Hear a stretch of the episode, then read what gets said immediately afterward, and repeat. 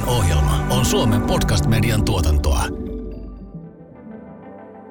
Entä jos tulevaisuuden kaupungista pystyisi matkustamaan yhdellä lipulla kotisohvalta toiselle puolelle maapalloa? Minä olen futuristi Elina Hiltunen ja tässä podcastissa mietitään erilaisia skenaarioita tulevaisuuden kaupungista. Lisää kaupunkia Suomeen podcast. Tässä jaksossa vieraina ovat Finnaarin vastuullisuusjohtaja Anne Larilahti ja Finnavian markkinoinnista, viestinnästä ja asiakaskokemuksesta vastaava johtaja Katja Siiberg. Lisää kaupunkia Suomen sarjan mahdollistaa Vantaan kaupunki.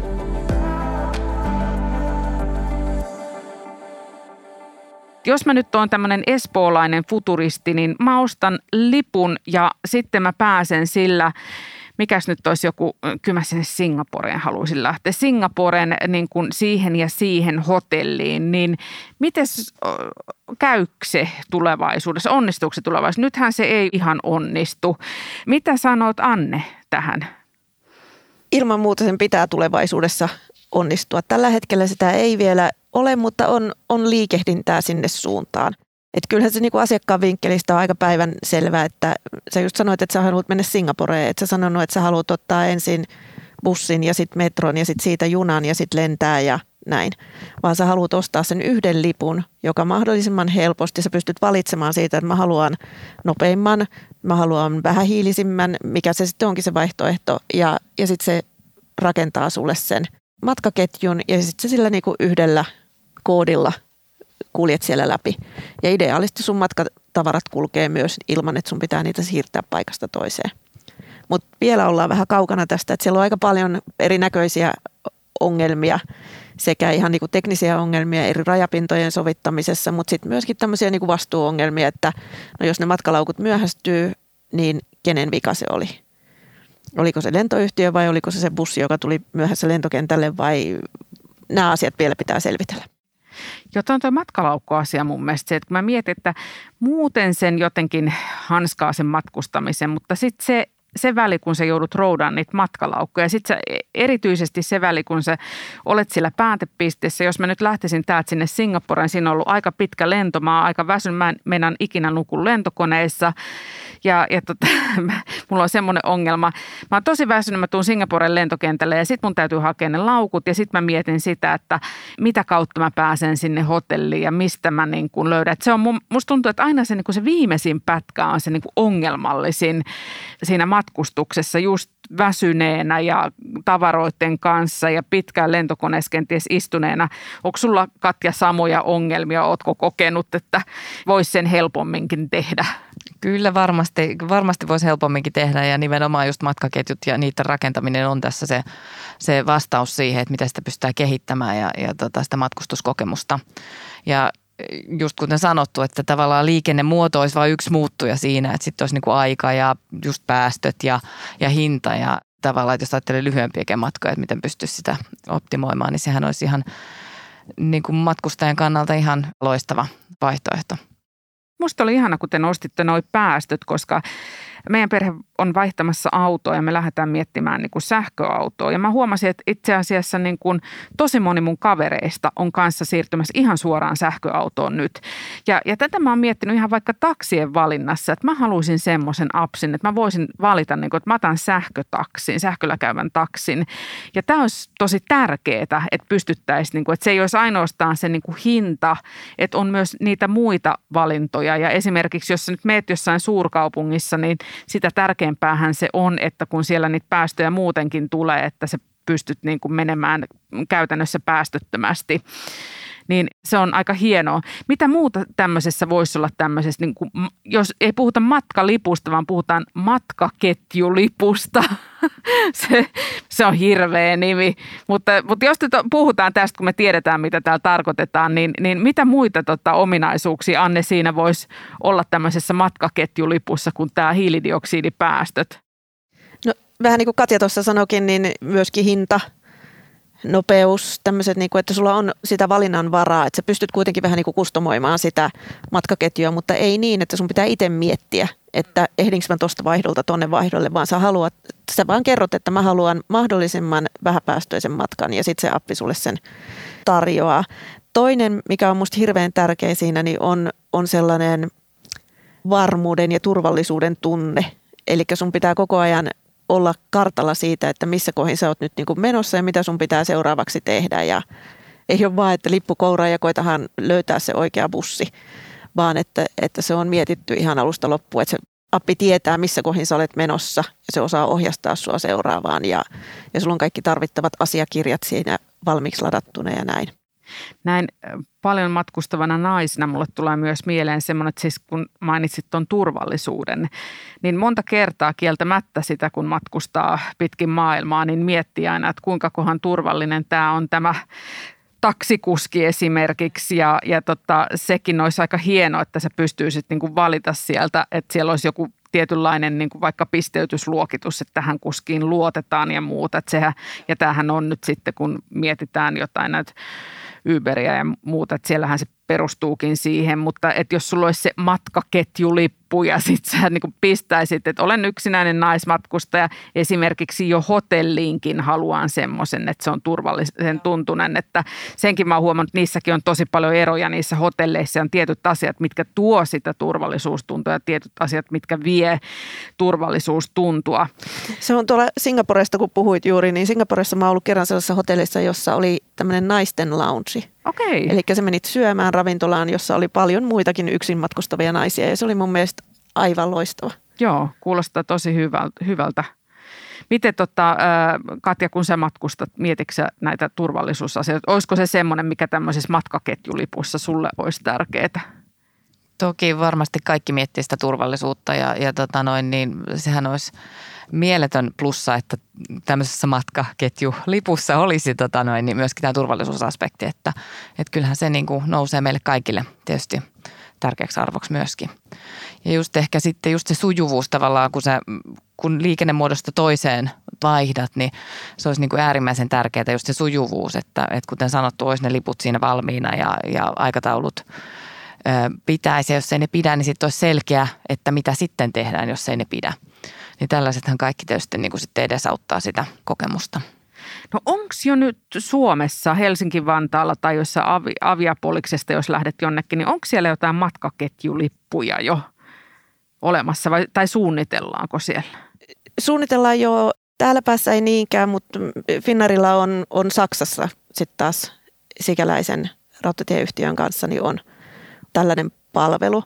Me ehkä täällä Suomessa hyödyttäisi siitä, että tavallaan tämä niin junaverkosto olisi paremmin linkissä tuohon Helsinki-Vantaaseen. Et nythän meille menee siitä, siitä kyllä pääsee junalla, mutta se vaatii, että jos sä tulet muualta puolelta Suomeen, niin sun pitää ensin tulla keskustaan ja sitten, sitten mennä. Että, että meillä on ehkä vielä vähän työtä siinä infran rakentamisessa, mutta sitä, sitä kanssa kovasti tehdään sekä, sekä junaa että sitten siellä niin kuin maanpäällisen puolella. Että junat kulkee tunnelissa, mutta sitten, sittenhän siellä voi olla bussia ja ratikkaa ja Joo, että meillähän tota avautuu nyt se uusi terminaali T2 sisäänkäynti tuossa joulukuun alussa ja samalla tietysti sitten se juna-asema tämä niin multimodaalinen keskus, sieltä lähtee bussit, juna tulee siihen ja sitten ollaan rakennettu niin kuin polkupyöräverkkoa tätä kevyen polkupyörälle tarkoitettua tosissaan, siellä on isot pysäköintialueet ja, ja tota, noista verkostoa kevyelle liikenteelle, että tavallaan just kaikki mahdollisuudet on, mutta ehkä Suomessa ollaan vähän vielä niin kuin puhutaan paljon näistä matkaketjuista, mutta että tässä niin kuin liikenteen murroksessa olisi var, on varmaan nyt hyvä, että tästä niin kuin tulee myös enemmän konkretiaa siihen, että miten oikeasti lähdetään kehittämään niitä. Joo, ja yksi asia, mikä tulee nyt tässä, kun sähköautoa on miettineenä, mä oon monta kertaa tehnyt niin, että perheen kanssa, että on lähdetty lomalle ja jätetty kahdeksi viikoksi sinne niin kuin parkkipaikalle. Nyt jos mulla on sähköauto siinä, niin viekö sen kaksi viikkoa todellakin sen sähkölatauspisteen? Varaako se siitä? Eihän siinä olisi mitään järkeä, koska sinne tarvetta. Eli miten se, onko näitä jo mietitty, että miten niitä hoidetaan? Joo, siis meillähän on jo paljon, me uuteen parkkitalo avautuu, siellä on paljon sähköautopaikkoja ja yleisesti meidän pysäköintialueella on. Että kyllä se vie sitten sen kaksi viikkoa sen paikan, mutta siellä on kyllä niitä paikkoja. Joo. Ja, ja kun puhuit noista takseista, niin itse asiassa juuri tässä kilpa, kilpailutettiin taksit, niin siinä on myöskin semmoinen elementti, että jos sulla on vähäpäästöinen taksi, niin, niin sä pääset, sulla on niin kuin oma linja siinä. Että näitä on otettu tosi paljon huomioon just tässä koko, koko tavalla arvoketjussa, mitä, mitä tota noin, niitä lentoliikenne rakennetaan, että just tätä päästö, päästöasiaa. Joo, kuulostaa tosi hyvältä ja tosi mielenkiintoiselta.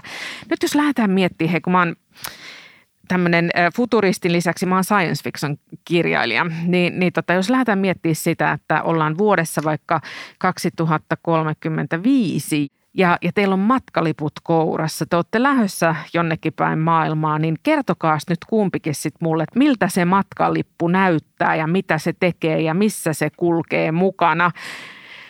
Nyt jos vaikka Anne saisi miettiä ensimmäisenä.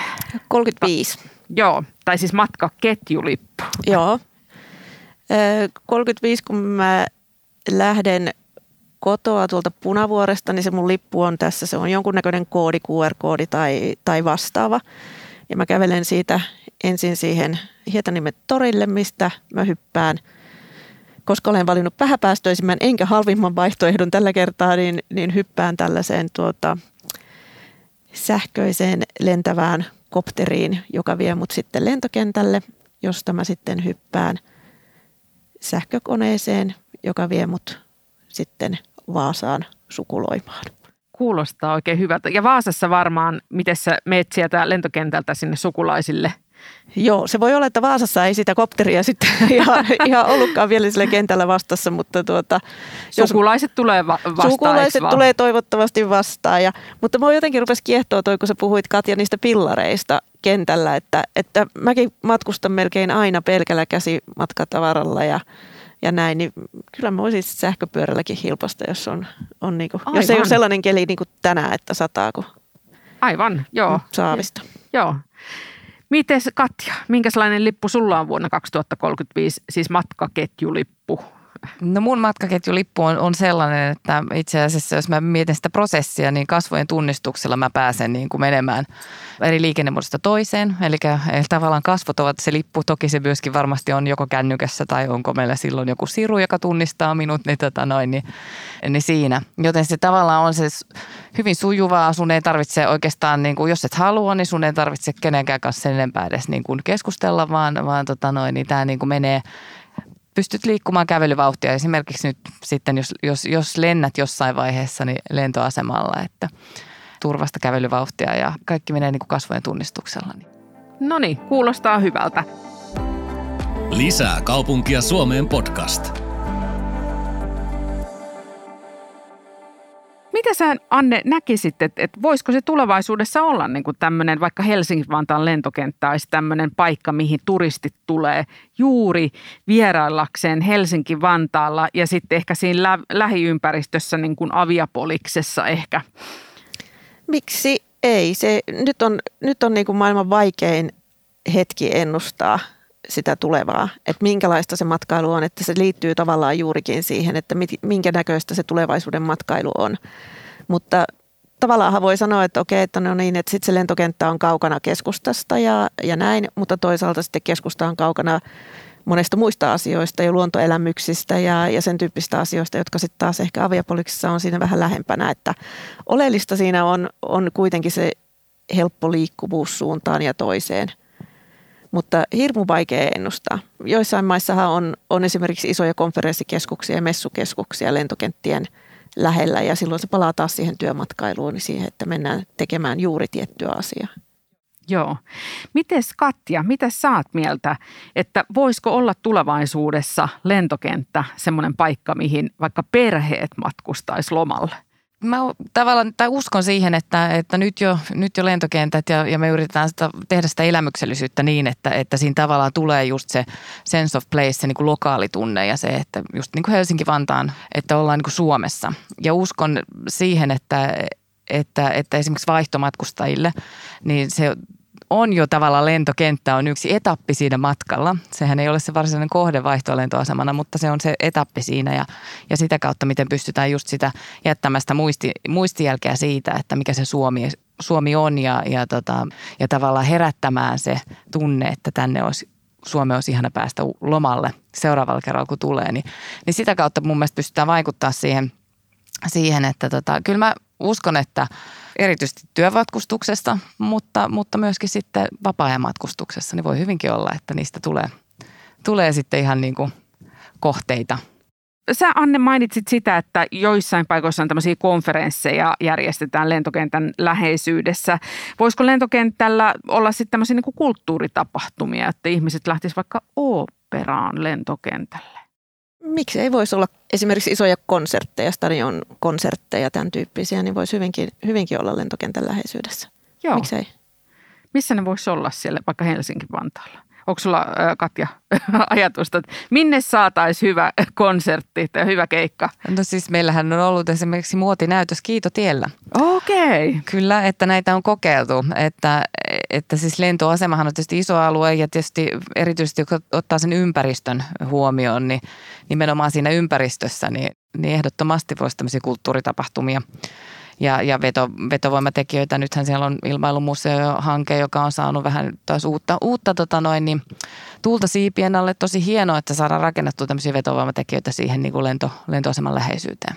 Nyt jos mietitään tosiaan sitä niin kuin tulevaisuuden lentokenttää ja tulevaisuuden lentokenttäkaupunkia, niin minkä takia ihmiset muuttaisi sitten lentokentälle tai ihan lentokentän läheisyyteen? Näettekö te, että se olisi niin kuin tämmöinen, mitä tulevaisuudessa tulee tapahtua enemmän?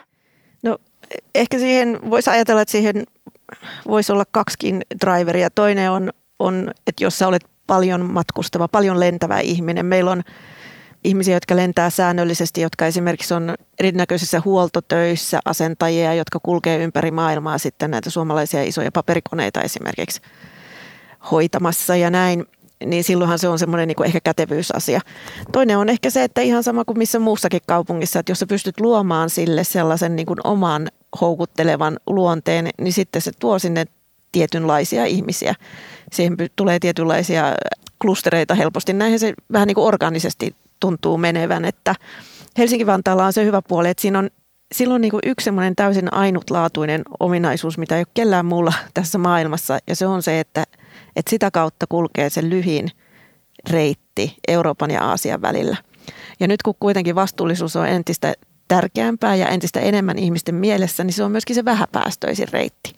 Ja, ja nyt kun me ollaan, ollaan tietysti, niin kuin, kun se on myöskin Finnairin strategian ytimessä, on tämä, tämä niin kuin transitliikenne näiden kahden mantereen välillä, niin ollaan aika tarkkaan laskettu, että no onko se vai ei.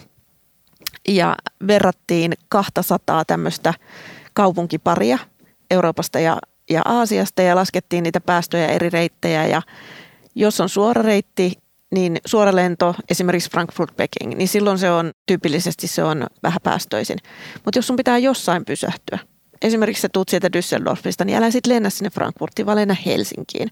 Se on keskimäärin se ero, siinä on 17 prosenttia päästöissä. Ja se on ihan huikea. On, on, kyllä. Ja, ja sittenhän ihmiset paljon lentää itse asiassa hinnan takia, niin lentää tuolta eteläistä reittiä Dohan, Dubain kautta, ja siinä se ero on jo 40 prosenttia. Just. Eli se on nopeampi, mutta ennen kaikkea se on vähäpäästöisempi. Ja se on jotenkin sellainen niin kuin uniikki juttu, minkä ympärille tavallaan tällainen, me ollaan tämmöinen niin kuin Euroopan ja Aasian välinen hubi ja, ja solmukohta. Ja sen ympärille voisi ajatella rakentavansa paljon muutakin sitten niin kuin logistiikkaosaamista ja, ja tämän tyyppistä osaamista, joka sitten taas houkuttelee sen tietynlaisen porukan siihen ja voi olla se ydin, minkä, minkä ympärille sitten sitä omaa identiteettiä rakennetaan tämä hiilidioksidipäästöjen vähyys liittyen niin kuin Helsingistä lennät, niin mulle selvisi todella hyvin se siinä, kun mä olin vuosia, vuosia, varmaan vuosikymmen sitten Sveitsissä yhdellä luennolla yhdessä seminaarissa ja siellä oli itse asiassa Finnairin viestintäjohtaja Christer Haaglund ja hän aloitti sen niin hienosti, että hänellä oli rantapallo, joka oli puhallettu täyteen ilmaa ja, ja se oli siis maapallo. Ja sitten hän sieltä näytti, että kattokaa nyt, jos mä lennän täältä Keski-Euroopasta tonne Aasiaan, niin se menee näin, mutta sitten kun tää, me ollaan täällä pallon päällä, niin se meneekin näin, että se oli aika hyvin niin kuin, äh, kiteytetty sit siinä, ymmärsi sen, että tosiaankin meillä on, vaikka tuntuu, että Suomi on on niin kaukana kaikesta, niin itse asiassa me ollaan aika hyvässä paikassa siinä mielessä, jos miettää, niin kuin, että lennetään Aasiaan. Se on just näin. Me ollaan totuttu katsoa kaksulotteisia karttoja, niin, niin se vähän vääristää juuri niitä näin, matkoja. Juuri näin, joo. Miten Katja, miten sä näkisit, että jos me mietitään vaikka nyt siis on Hel- Helsinki-Vantaa, niin siinähän lähellä on niin kuin aviapolis lähtee kasvamaan tosi paljon, niin voiko meillä tulla joku tämmöinen niin kuin Helsinki-Vantaa Aviapolis tämmöinen lentokenttäkaupunki, joka olisi semmoinen todella vetovoimainen, joka, joka vetää todellakin niin kuin ihmisiä jopa asumaan, jopa ulkomailta asumaan sinne. Ja sitten toinen kysymys on se, että onko tämmöisiä vastaavia paikkoja maailmalla yleensäkin? No siis ilman muuta uskon siihen, että, että siitä voi rakentua semmoinen, että siinä on mun mielestä semmoinen omaleimaisuus juuri tässä niin kuin lentokenttäkaupungissa. Että, että tota, mutta että sehän tietysti vaatii sitä, että pystytään vielä palveluita parantamaan ja tavallaan kehittämään sitä aluetta. Että ei varmasti niin kuin tapahdu yhdessä yössä, vaan että, että pitkäjänteistä kehittämistä vaatii ja minkä takia ihmiset muuttaisi, niin varmasti just tämä, että jos, jos matkustaa paljon ja, ja toki niin kuin sanottu Helsinkihän on niin kuin lyhyimmällä reitillä Euroopan ja Aasian välissä. Ja tietysti Helsinki-Vantaa on myös hiilineutraali lentoasema, että siinä tulee monta hyvää tämmöistä niin kuin ilmastoasiaa myöskin yhdistyy sen omaleimaisuuden takia, niin kyllä mä uskon, että, että, että siitä pystyy rakentumaan semmoinen. Että se, ja siinä on kuitenkin sitten, jos ajatellaan, niin luonto aika lähellä ja kun rakennetaan vielä kevyen niin kuin tätä pyöräilypuolta, että, että ihmiset pystyy liikkumaan ja on juna, on niin kuin hyviä yhteyksien lähellä myöskin, että sitten sit jos täytyy esimerkiksi käydä keskustassa tai muuta, niin siitähän pääsee tosi nopeasti junalla. Lisää kaupunkia Suomeen podcast. Nyt vielä ihan lopuksi mä haluaisin kysyä teiltä ihan, ihan jos mietitään kaupunkikehitystä, niin mikä teidän mielestä on tärkein teema kaupunkikehityksessä? Teillä jotenkin sydäntä lähellä oleva teema kaupunkikehityksestä. Aloitetaan Katjasta. Itselleni sydäntä läheltä niin tämmöinen niin kuin palveluiden kehittäminen ja sitten, sitten se niin kuin liikkumisen kehittäminen. Että ne on niin kuin kaksi semmoista asiaa, mitkä on mun mielestä niin kuin kaupunkien kehittämisessä ensi, ensiarvoisen tärkeää. Että sulla on kaikki siinä, no tietysti lähellä, mahdollisimman lähellä, mitä, mitä voi olla palvelut ja, ja tavallaan, että se on niin monimuotoista. Ja myös sitten se liikkuminen, että sä pystyt valitsemaan juuri siihen hetkeen sopivan, että jos aurinko paistaa, menet fillarilla, jos sataa kuten tänään, niin valitset jonkun toisen liikkumismuodon, että, että se, niin se mahdollisuus siihen niihin valintoihin. Ja tietysti se, että sitten on niin vähäpäästöisiä mahdollisuuksia myös. Hyvä. Mites Anne?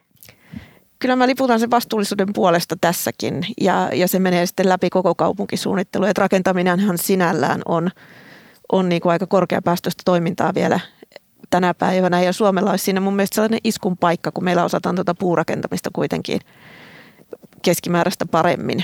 Eli päästäisiin vähän eroon sitten niistä sementeistä ja muusta tämmöistä niin kuin korkean päästön materiaaleista, mutta sitten se liittyy myös siihen liikkumiseen, se liittyy siihen, miten suojataan biodiversiteettiä, miten, minkälaisia viheralueita on. kaiken ei tarvitse olla rakennettua puistoa, vaan, vaan tarvitaan myöskin tämmöistä villiä ja vapaata luontoa, joka voi olla ihan integraalinen osa kaupunkiluontoa. Katoille rakentaminen, kaikki tämän tyyppinen viherrakentaminen niin on, on tosi tärkeää tulevaisuuden kaupungissa – ja sitten tosiaan niin kuin se liikkuminen, että sulla on sitä kevyen liikenteen väylää ja, ja se on tehty, että ei lähettäisi niin kuin siitä vinkkelistä, että tehdäänpäs nyt autoilu mahdollisimman hankalaksi, niin autoilu vähenee, vaan mietittäisiin myöskin sitä, että kuinka me tehdään se, ne vaihtoehdot niin hyväksi. Julkinen liikenne, fillarit, kävely, mikä se sitten onkaan tulevaisuudessa, niin rakennetaan sitä systeemiä tavallaan sen ehdoilla ja, ja tehdään se mahdollisimman helpoksi. Hyvä. Vielä, vielä viimeinen tämmöinen kysymys, että olisiko teillä jotain vinkkejä päättäjille kaupunkisuunnitteluun, mitä nyt kannattaisi tehdä? Niitä päästöjä kannattaa kytätä. Se on se, mitä meidän pitää ihmiskuntana tehdä. Tästä ei ole nyt niin kuin enää juurikaan, juurikaan niin kuin poikkipuolisia sanoja. Plus sitten se on niin kuin bisneksenäkin hyvä – että kun sä teet sitä vastuullisuutta oikein, niin kyllä se sitten niin kuin kannattelee myöskin sitä taloudellista vastuullisuutta. Kyllä tuntuu, että, että nykyään niin kuin ei ole semmoista mahdollisuutta mun mielestä yritystoiminnassa, että sä et toimisi vastuullisesti. Eli kyllä kuluttajat äänestää aika nopeasti sitten niin kuin lompakollaan siinä.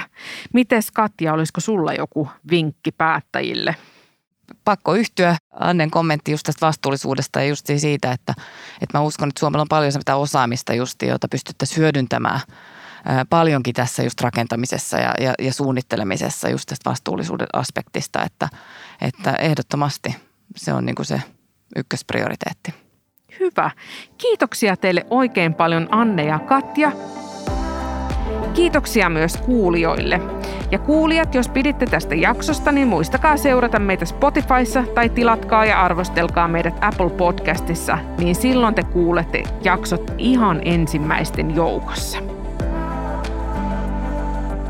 Lisää kaupunkia Suomeen podcast.